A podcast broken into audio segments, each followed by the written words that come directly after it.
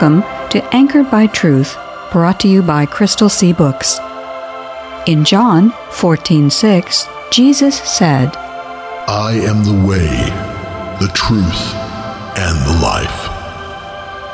Our goal is to encourage everyone to grow in the Christian faith by anchoring themselves to the secure truth found in the inspired, inerrant, and infallible Word of God.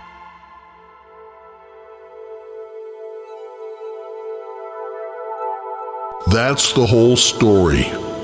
Here now is my final conclusion. Fear God and obey His commands, for this is everyone's duty. God will judge us for everything we do, including every secret thing, whether good or bad.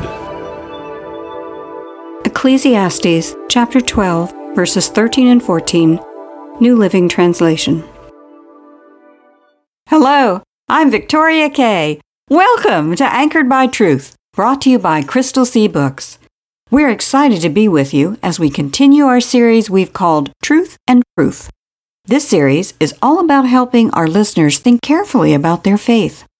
Specifically, we want people to understand that the Christian faith is not a belief system that requires its followers to abandon their brains when they surrender their hearts to Jesus. Far from it.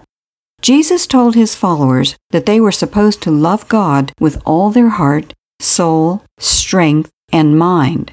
Yet all too often today we are told that we must choose between faith and reason, or between faith and science. But that's a false dichotomy. And today, to help us explore the solid foundation of logic and reason that supports Christianity, we have R.D. Fierro in the studio. R.D. is an author and founder of Crystal Sea Books. On Anchored by Truth, we often cover the fact that the world's demand is not only unnecessary, but is also unreasonable, don't we? Well, we certainly do. And the reason we do is because that demand gets circulated almost continually in the popular media and in the popular culture. And even many Christians are taken in by the demand and believe that they have to respond to it. The idea that people must abandon their confidence in logic, reason, and science if they want to be a faithful and devout Christian, well, that's practically a pillar of every show that purports to discuss issues that pertain to the origin of the world and the beginning of the cosmos. That demand that it's either a choice between faith or reason has become such a staple of modern philosophy that it really serves as a great illustration of the old aphorism that if you tell a lie often enough, people will begin to accept that lie as the truth. Our culture has lost sight almost completely of the fact that some of the greatest minds of the last 2,000 years, including some of the greatest scientists of all times, were very faithful and devout Christians. The point is that many people today regard Christians as being almost simple minded, but nothing could be further from the truth. I agree. You know, 10, 20, 30 years ago, we lived in a culture that readily accepted Christianity, even if there were individuals who did not. 50 years ago, you would even find some support for the Christian worldview that was taught in U.S. schools because the truth of Christianity was so widely accepted. But those days are long behind us, and our broader culture today is not only not receptive to Christianity, but there are many parts of it that are outright intolerant to it.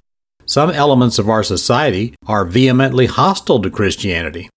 But the good news is that it does not have to be that way, does it? We have the truth on our side, but we must equip ourselves to be able to present that truth.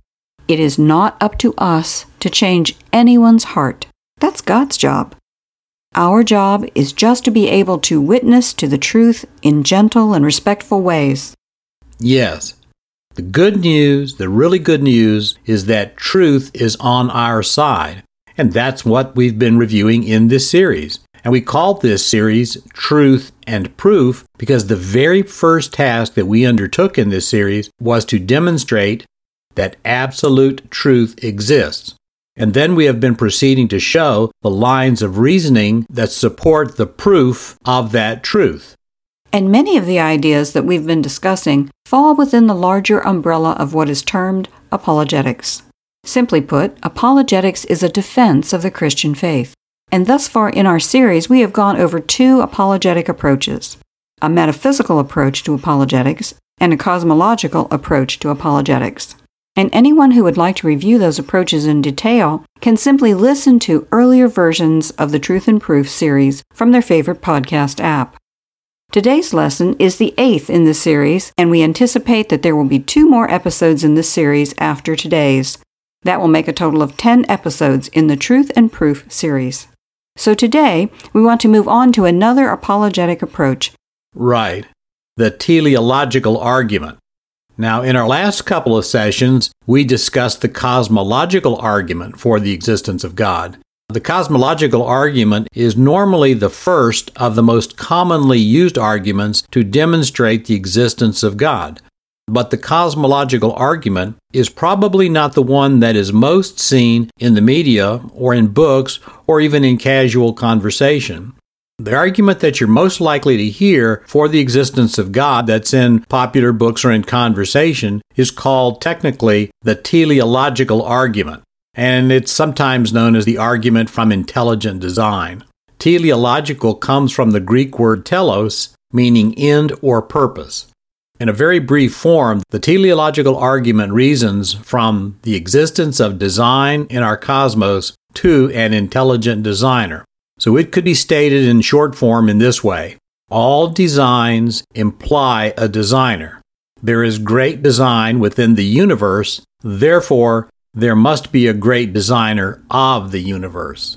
A gentleman named Norman Geisler wrote a magnificent book that's called The Baker Encyclopedia of Christian Apologetics. And Geisler put the argument this way Anytime we have seen a complex design, we know by previous experience that it came from the mind of a designer. Watches imply watchmakers, buildings imply architects, paintings imply artists, and coded messages imply an intelligent sender. Geisler went on to say, quote, The greater the design, the greater the designer. Beavers make log dams, but they have never constructed anything like the Golden Gate Bridge. A thousand monkeys sitting at typewriters for millions of years would never produce Hamlet by accident. Shakespeare did it on the first try. The more complex the design, the greater the intelligence required to produce it. Unquote. Well, having written a few things myself, I'm not sure if Shakespeare necessarily produced Hamlet on the very first try, but it certainly didn't take him millions or thousands or hundreds of years to write Hamlet. The point is that only an intelligent being can form letters into words, words into sentences, sentences into paragraphs, paragraphs into books, and books into libraries. Yet the complexity of Hamlet is minuscule when it's compared to the genetic code. The genetic code contained in one amoeba equals the amount of information in a thousand sets of encyclopedias. There is no such thing as simple life where we see the evidence of incredibly sophisticated and complicated design in the genetic code, but we also see that same evidence in the macro universe of the solar system, the stars, and the galaxies. There is a principle that's sometimes referred to as the anthropic principle. The anthropic principle states that the universe was fitted for the very first moment of its existence for the emergence of life in general and human life in particular. If there were even the slightest variation in the conditions of the universe, even to a small degree, no life of any kind would exist. In order for life to be present, there is an incredibly restrictive set of demands that must be present in the universe, and they are. All of our empirical observations tell us this. Not only does the scientific evidence point to a beginning of the cosmos, but it points to a very sophisticated high tuning of the universe from the very beginning that makes human life possible. And this evidence of design is very well recognized by scientists. There's an astrophysicist named Robert Dick who said, and I'm quoting now, that in fact it may be necessary for the universe to have the enormous size and complexity which modern astronomy has revealed in order for the Earth to be a possible habitation for living beings. And an astronomer, Alan Sandage, stated that, and again I'm quoting Alan Sandage now, the world is too complicated in all of its parts to be due to chance alone. I am convinced that the existence of life with all its order in each of its organisms is simply too well put together. Each part of a living thing depends on all the other parts to function. How does each part know? The more one learns, the more unbelievable it becomes unless there is some kind of organizing principle, and architect. And that's the end of the quote from astronomer Alan Sandage. Even Stephen Hawking, who was not a friend of Christianity, said, quote, There may only be a small number of laws which are self consistent and which lead to complicated beings like ourselves who can ask the question, What is the nature of God? And Albert Einstein seems to have almost anticipated Hawking's question when he wrote, quote, The harmony of natural law reveals an intelligence of such superiority that compared with it, all the systemic thinking and acting of human beings is an utterly insignificant reflection, unquote. And writer, broadcaster, professor, astrobiologist and cosmologist, and physicist Paul Davies typically indicates his religious belief as undecided, wrote in 1989 There is, for me, powerful evidence that there is something going on behind it all. It seems as though somebody has fine tuned nature's numbers to make the universe. The impression of design is overwhelming. But understandably and predictably, just because the universe contains an abundance of evidence of being designed there are those who don't accept that testimony of evidence. The arguments against intelligent design come from those who don't believe in an intelligent designer. For them, the answer to the question of how things came to be as they are is, of course, evolution. One point of Charles Darwin's work was to establish that random, purposeless, natural processes can substitute for intelligent design. Darwin wrote in The Origin of the Species that he was convinced that the natural selection was the main mechanism responsible for the evolution of life from simple forms to complex forms. And writer and Oxford zoologist Richard Dawkins, who's probably one of the world's most militant atheists, begins his book that he entitled The Blind Watchmaker with the statement Biology is the study of complicated things that give the appearance of having been designed for a purpose. Close quote. Now, Dawkins' book title, The Blind Watchmaker, was challenging the work of William Paley, and Paley was building his arguments on the work of Socrates, Plato, Philo, and Aquinas, who all believed that the complexity of the world implied a great designer. Paley had intensively studied the physical world of his day for evidence of purpose, and so Paley concluded that a designing intelligence was reasonable for the features of the natural world, and he identified this designing intelligence as the God of Christianity. Paley's argument for design was published in 1802 under a book entitled Natural Theology Evidences of the Existence and Attributes of the Deity, collected from the appearances of nature. Paley's work continues to remain a foundational pillar in the debate over intelligent design. Dawkins and Tufts philosopher sociologist Daniel Dennett are among the most visible, most vocal, and most angry of the atheists who have, in the last few decades, led an attack on the existence of God.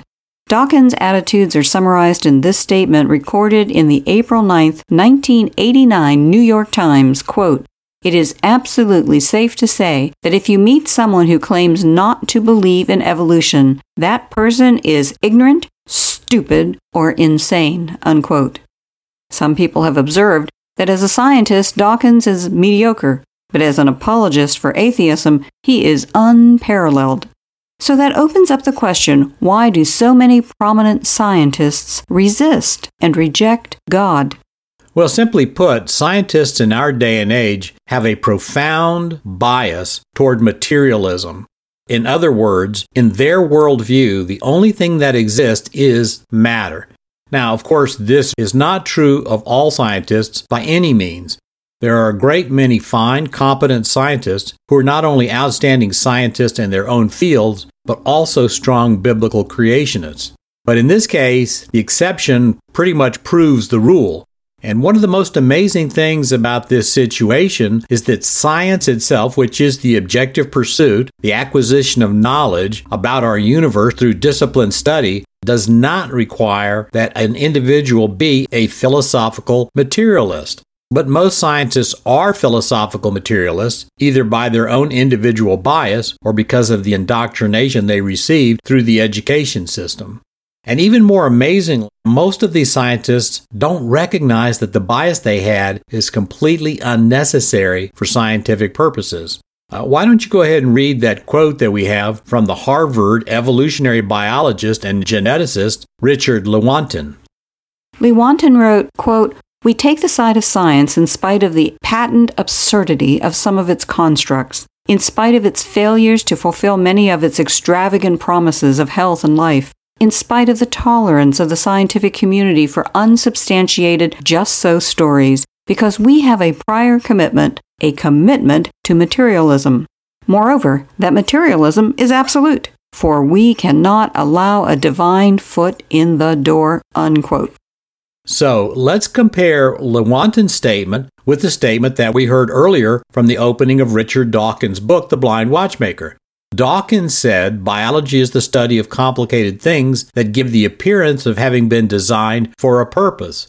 So Dawkins acknowledges that the evidence for design exists in nature. He just doesn't like the conclusion where that evidence leads him. So Dawkins makes an observation about the evidence. He even acknowledges where it leads, but then he changes direction because he doesn't like the destination. Lewontin simply says out loud the forbidden truth that this change of direction isn't necessary according to the rules of science. Rather, it comes about because the individual person or persons just don't like the thought that the presence of design in nature also means the presence of a designer. So instead of acknowledging that designer, the materialist, the scientist, adopts conventions and rules that exclude in Lewontin's words, a divine foot in the door. Yikes. I don't know whether that's sad, scary, or both. Well, probably both. But at a minimum, the one thing that such an a priori commitment is not is, quote, scientific. And a great many scientists have recognized this. For instance, Michael Denton wrote a book in 1985 entitled Evolution, a Theory in Crisis and published the year before Dawkins published his Blind Watchmaker. Well, those books sort of set off a chain reaction of other books where the debate about the presence of design in nature began to receive an awful lot of attention in the popular culture. For instance, in 1991, Philip Johnson wrote a book called Darwin on Trial. Johnson's book was so compelling that the debate about design in nature and supernatural designer was forever changed.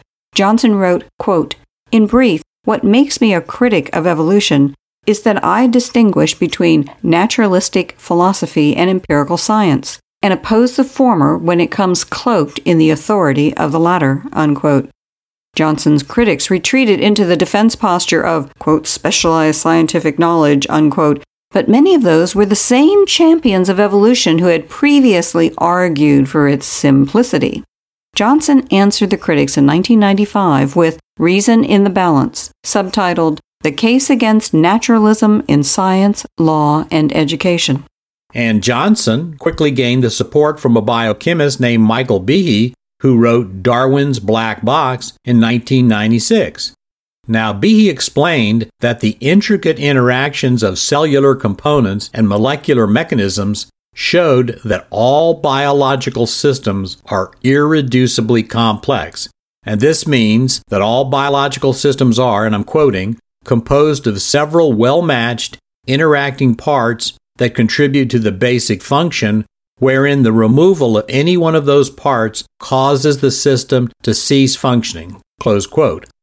So Behe asserted that any irreducibly complex system cannot be produced by the Darwinian mechanism of slight successive modifications of a precursor, because any precursor to that biological system would be, by definition, non functional. So when Behe pointed out that the irreducibly complex systems could not be produced by a series of minor changes in a biological organism, he was effectively pointing out that Darwin's criticism of his own theory was valid. In The Origin of the Species, Darwin wrote a chapter entitled Difficulties of the Theory. It happened to be chapter 6. In that chapter, Darwin offered some comments on the evolution of the eye, which had been widely quoted since he wrote them. Darwin said this about his own theory.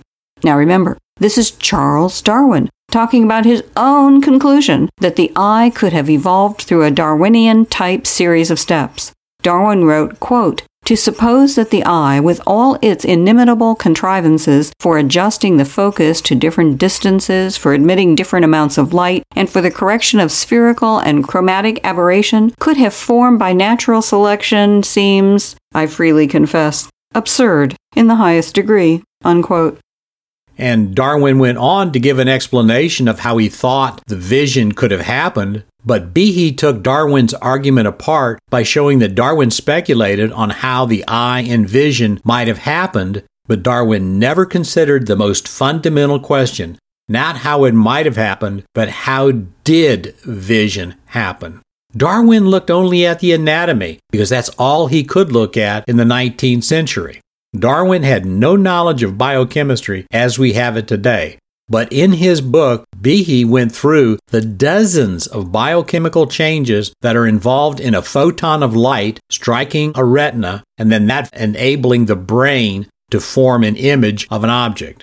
So, after walking us through the very complicated biochemistry of vision, Behe says this, and I'm quoting To Darwin, vision was a black box. But after the cumulative hard work of many biochemists, we are now approaching answers to the question of sight.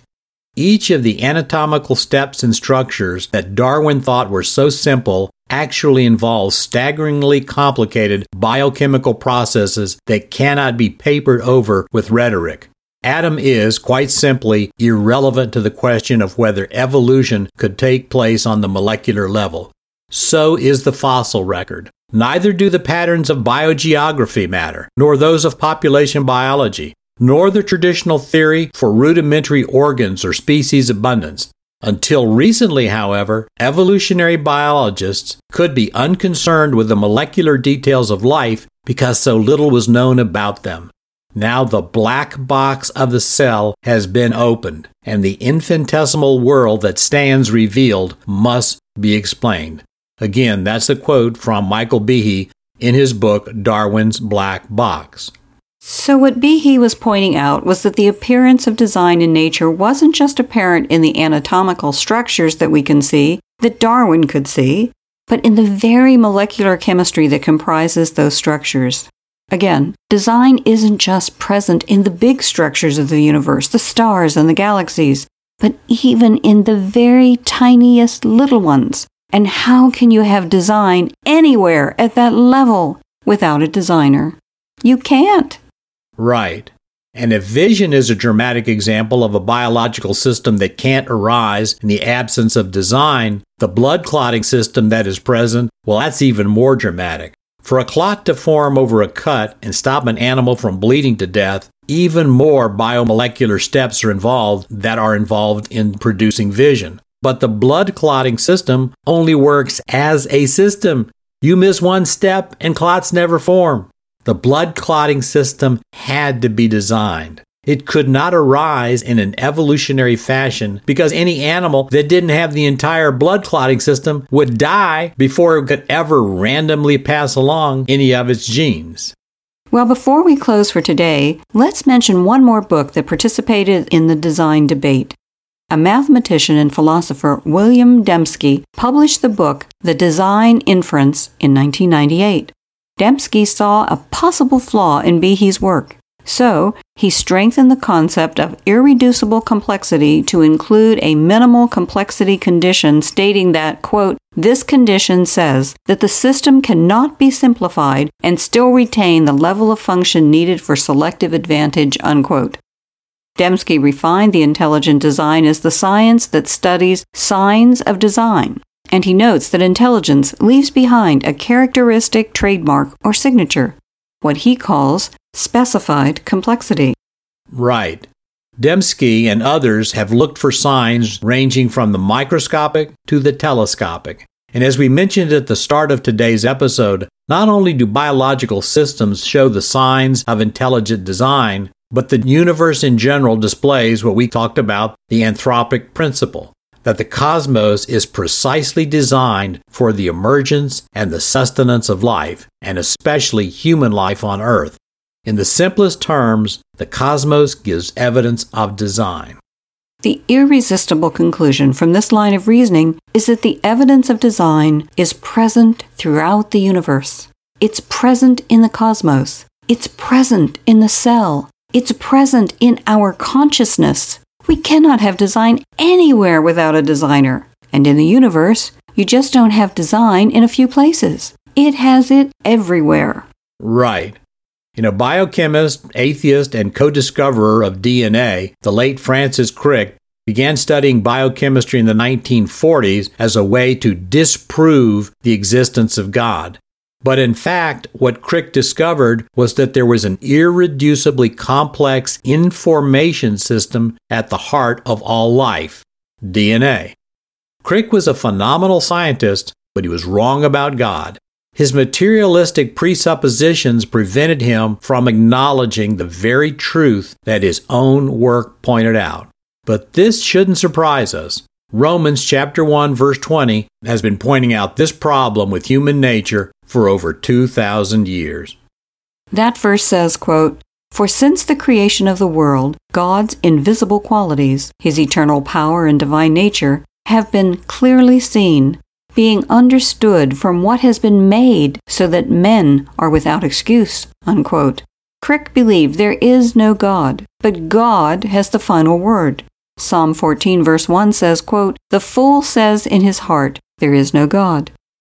Well, we hope everyone will join us next time as we continue this fascinating discussion about the arguments and evidence that demonstrates that there's a firm basis in logic and reason for our Christian faith. This sounds like a good time to go to God in prayer. Today, let's listen to a prayer for all those around the world who suffer for their faith. We should all take time to regularly pray for God's mercy and favor to be with them. Prayer for persecuted Christians. Father of comfort and deliverance, you are a merciful God, and you have abundant compassion for those who suffer and are afflicted. Lord, we come to you to pray for our Christian brothers and sisters who are being oppressed, imprisoned, beaten, and killed because they belong to you. We grieve for them, and we cry out to you on their behalf. We know that you will never leave or forsake any of your children, and that you know their sorrows better than we will ever know them. Yet we cannot remain silent, and so we plead with you to grant healing and release for them all. Help us to know what we can do to be a voice for those who cannot speak for themselves, and give us wisdom to know how we can help them. Help us to be generous with financial support, persistent in prayer, and committed to their cause. Cause our national leaders to act to improve their lot in accordance with your will. Raise up leaders who are willing to stand for you without compromise or flinching. We pray that you would cause the release and delivery of those whom you would have delivered. For those who remain in suffering, be a powerful presence in their lives. Grant them the peace that can only come from your special touch. We long for the day when all your people will stand united at your feet, and where the tribulations of this world will be far behind. We and all your people pray, now and always, only in Christ's holy name. Amen.